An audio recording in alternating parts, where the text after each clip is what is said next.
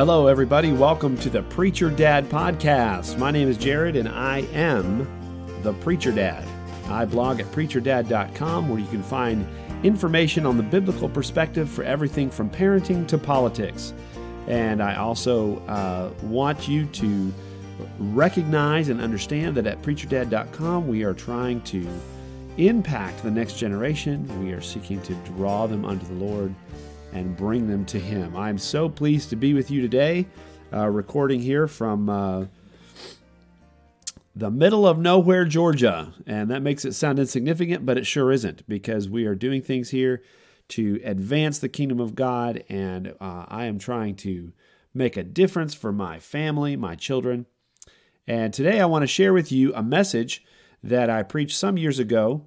Um, I'm going to share it with you again today, live, although this isn't live, but I'm preaching it live. uh, I want to share with you a message. It's the 12th message from our foundation series where we're preaching through the book of Genesis. You can hear the first 11 of those messages here on the uh, on the podcast if you go back to the archive section dig them out you can find those but i want to share with you number 12 today and uh, this one is entitled the breath of life the breath of life it comes from genesis 2 verse 7. Genesis 2, verse 7, I'll just read that for you here. It says, And the Lord God formed man of the dust of the ground and breathed into his nostrils the breath of life, and man became a living soul. A living soul. Now, this passage is more than just a history about the details of the creation of man. It gives us a significant picture of the work of God upon the soul in regeneration. It's a picture of greater things to come. And I want to share some of that with you here this morning. it's just barely, well, it just made it to afternoon, I guess.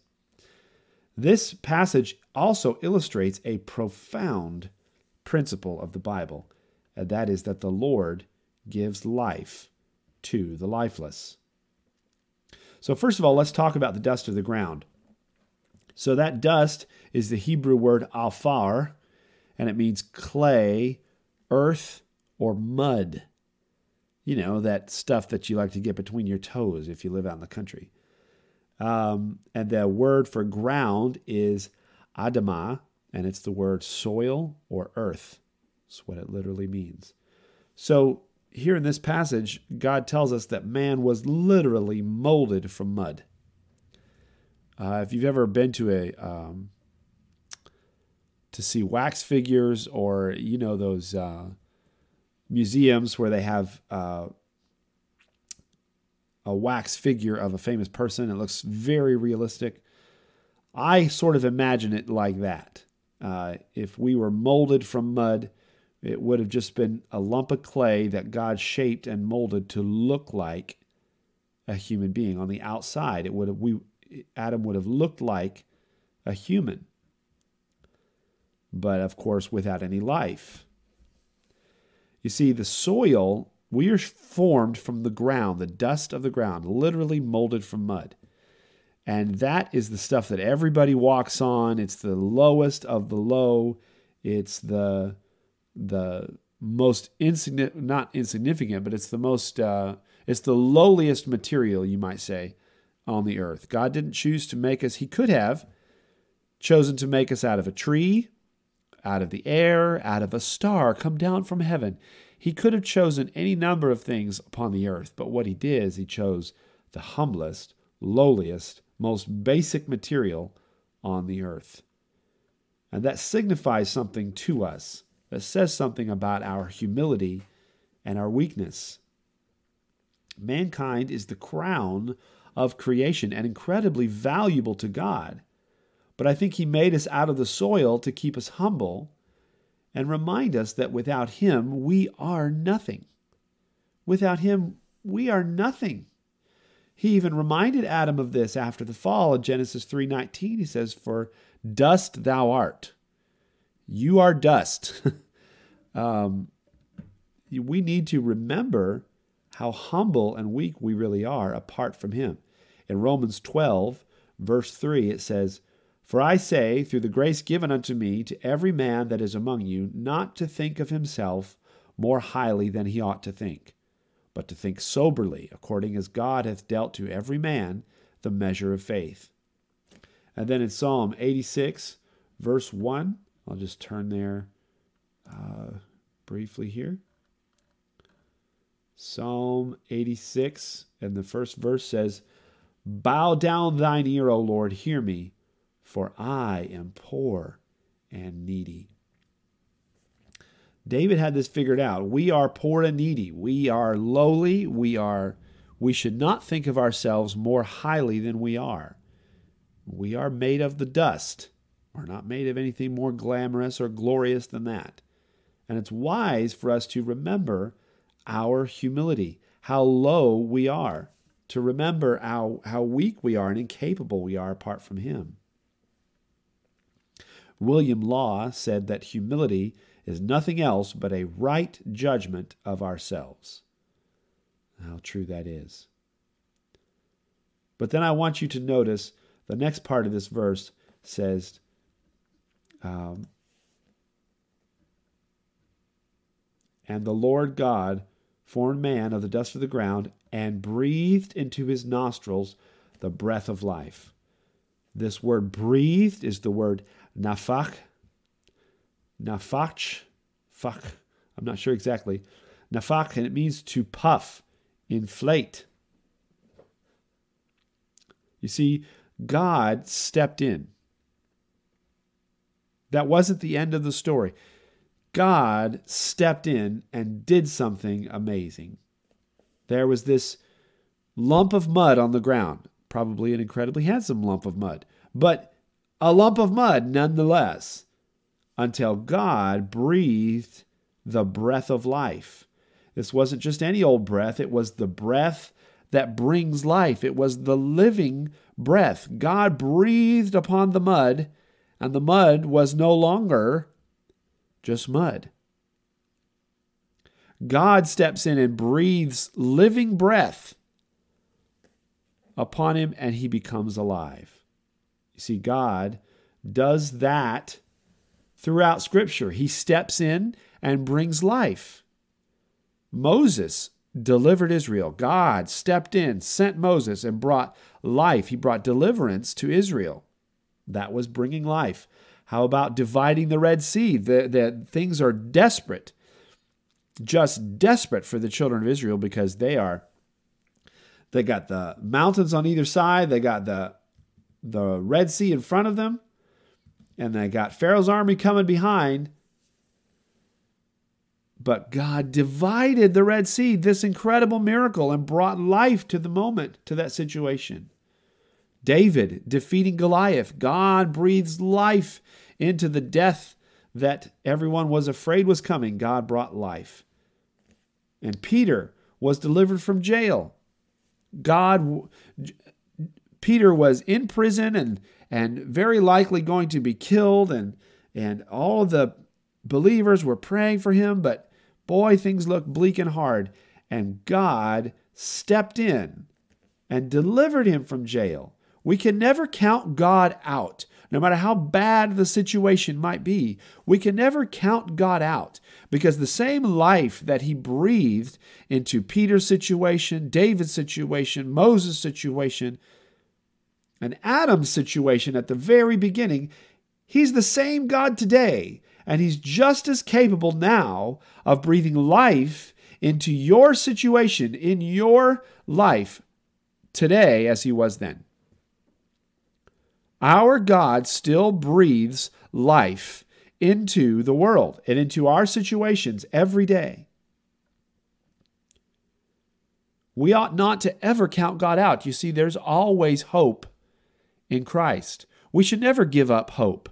That's why I encourage you to check out a podcast I like. Uh, it's called Dare to Hope by my my uncle. His name is Keith Hinton. Look up Dare to Hope because there is a great place to find the opportunity because the opportunity to hope And the, the, the faith that we need to hope is there in the scriptures. And my Uncle Keith does a great job explaining it. But I, I want us to recognize that we should never count God out. There's great power in the living breath, the breath of God. In 2 Timothy chapter 3 verse 16 it tells us that scripture itself is breathed out by God. Breathed out by God. And in John chapter 6 verse 63 Jesus explains that his word still brings life. Let's look at that passage there. John chapter 6 verse 63. Jesus says, It is the Spirit that quickeneth, and that word means to make alive. The flesh profiteth nothing. The words that I speak unto you, they are spirit and they are life. Jesus' words still bring life today. This, this breathing of life into Adam signifies to us the infusing of the Holy Spirit into the believer in John chapter 20, verse 22. The new man is given life by the breath or spirit of God. Let's look there. John chapter 20, verse 22. Jesus is speaking to his disciples who have put their faith in him. And he says, And when he had said this, he breathed on them and said unto them, Receive ye the Holy Ghost, or the Holy Spirit. And then in Romans chapter 8, verse 11, it says, But if the Spirit of him that raised up Jesus from the dead dwell in you, he that raised up Christ from the dead shall also quicken your mortal bodies by his Spirit that dwelleth in you. That's quicken is to make alive. He shall make you alive, your mortal body, by what? by his Spirit that dwells in us. Just like the breath of life ignited Adam into existence, it also ignites the life of the Spirit in you and me. When the Lord infuses his Spirit into us, whether at salvation or even after we've been regenerated, even, even as we continue to seek to walk in more and more of the Spirit. When that Spirit comes in, it brings life. He brings life to us. The Spirit in us ignites the life of Jesus inside of us, and we are no longer dead, but we become alive.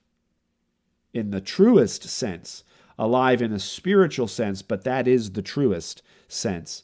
C.S. Lewis loved to say that the spiritual world was the most real. Let's look at this third part of the passage. We, we talked about the fact that we are the dust of the ground and that God breathed the breath of life. And, and it says Adam became a living soul. The word living in Greek there is kahi, and it means alive, fresh, strong. And the Hebrew word for soul is nephesh. It means a breathing creature. It means vitality, soul, spirit, mind. It's basically your inner man as opposed to the outer man, uh, the things that people see. It's the inner person. That's what those words mean. But you see, in this passage now, everything is different. Everything about this moment is different. Everything, everything for Adam is completely different. He's no longer mud. He's not just mud anymore, but now he's the master of creation. He went from mud to the master of creation. What was in between? It was the breath of life. Adam's no longer dirt, but he's the desire of God Himself. God desires a relationship with Adam. But the breath of life was what made the difference. The life with which mankind was infused now expresses itself every second.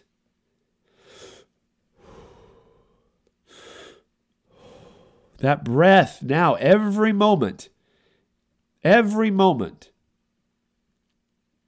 that, that creature is alive and expressing that breath of life.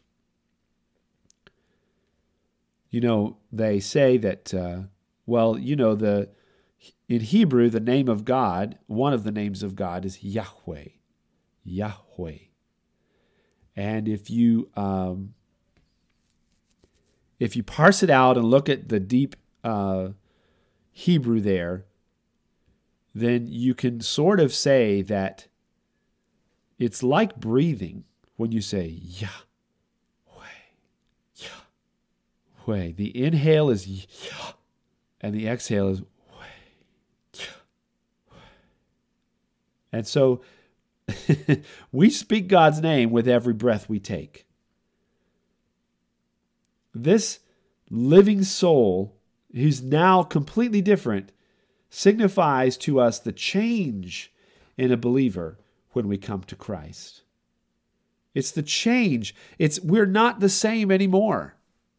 The Bible says in Galatians that we have become uh, I'm sorry, Second Corinthians, we have become new creatures.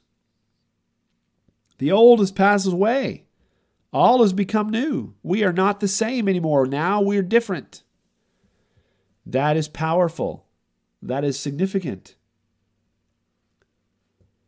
And it wasn't just that Adam's lungs became alive. It wasn't just that his hands started moving, but nothing else. It wasn't that he could look around and see things and turn his head, but he couldn't stand up and walk.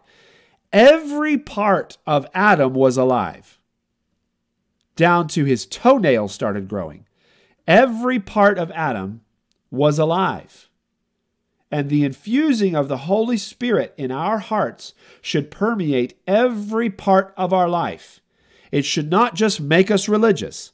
That uh, you know, now I'm you know a nicer guy. I'm I'm I do a lot of the same things, but I just do them nicer. Or it shouldn't just uh, make us go to church and we're doing the church thing now, but uh, I, I don't know that my life in Christ should permeate my business or uh, my relationships. No. Every part of our lives are changed by the Holy Spirit. It isn't that we have to change to come to the Lord and receive the Holy Spirit. It's that when the Holy Spirit comes, there shouldn't be certain parts where the Spirit is not allowed to go. We change because He came, not in order to get Him to come. Because the Spirit lives in us, now we are changed. Now we are different. It should impact every decision, every action, every motive, every second, sort of like breathing in and out. That should be the the connection we have to the Spirit should be like breathing in and out. It should just permeate every part of our life. That is what this signifies to us. I want to read another passage to you. It's in Galatians chapter 5, verse 16. Galatians 5:16 says, "This I say then, Walk in the Spirit, and ye shall not fulfill the lust of the flesh.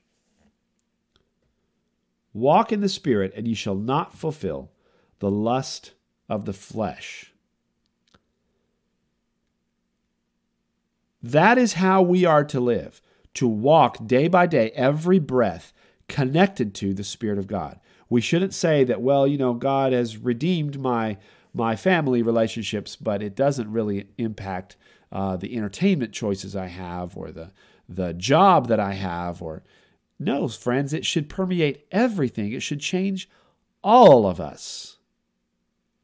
Everything about us should be impacted and touched by the breath of God.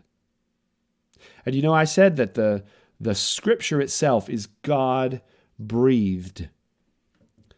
It is the Word of God, and it brings about within us a deeper and more abiding connection to the Spirit of God.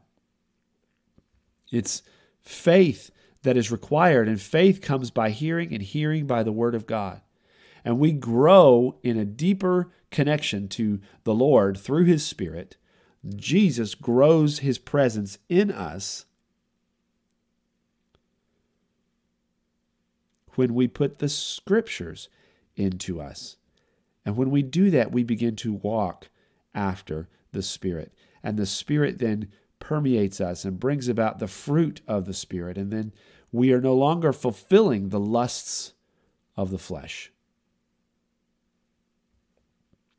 So that is this one verse, Genesis 2, verse 7, teaches us not only our place before God, how humble and weak we are. We were made out of dust, we were molded out of mud. But also the incredible power of God to breathe into a situation or a person his life, the breath of life, the living breath that brings about life within that soul, within that situation, within that moment, within that person. Maybe there's a person in your life that you've almost given up on, that you think they just are, they, they embrace death, they wallow in death. Sin is death. You think there's no hope for them? You cannot count God out. We must continue to pray for them, to seek after the blessing of God, to bring about the breath of God into that situation. Ask Him to breathe upon that person and to infuse that dead, that person is dead in their trespasses and sins, to infuse into that person the life of the Spirit of God. That's what we ought to seek after. That's what we ought to pray for. Maybe you have a situation that you say, there is nothing but death here. Nothing but death you should seek after the Spirit of God to breathe upon that situation. Ask God to breathe the breath of life into that situation. Let life come. And we need to remember that Jesus Himself is life. Remember that it's not just a, a better life that we're seeking or or pleasantness or happiness or or you know a bigger car or a nicer house or a better job or um, you know, more expensive clothing or uh, whatever it is we're seeking. We're not just seeking material blessings from the Lord, we're seeking Himself. Jesus said, I am the way, the truth, and the life. Life. He is the life that we are seeking to be infused or breathed into our situation, our relationships, into our very soul. We want more of Him.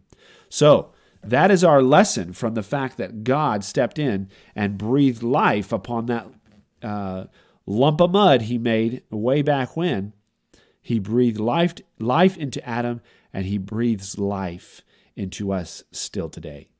So let's take some encouragement in that. Let's take some hope, some faith from that to be able to walk away and say, hey, you know what? I'm not giving up on God. I know God is doing things I don't understand, and I'm going to continue to trust in Him, to lean upon Him, and depend upon Him to breathe life into me, that I might carry that life other places. All right, friends, God bless you. I've certainly enjoyed being with you today. I hope that you'll go to preacherdad.com and check us out there. You can check out more uh, information about our ministry, the things that we're trying to do, about myself, and some of the articles there might be encouragement to you. But I hope this message has been an encouragement to you today, and I hope that you go into your world with more of Him. And I hope that we'll see you again here next time. All right, bye bye. God bless.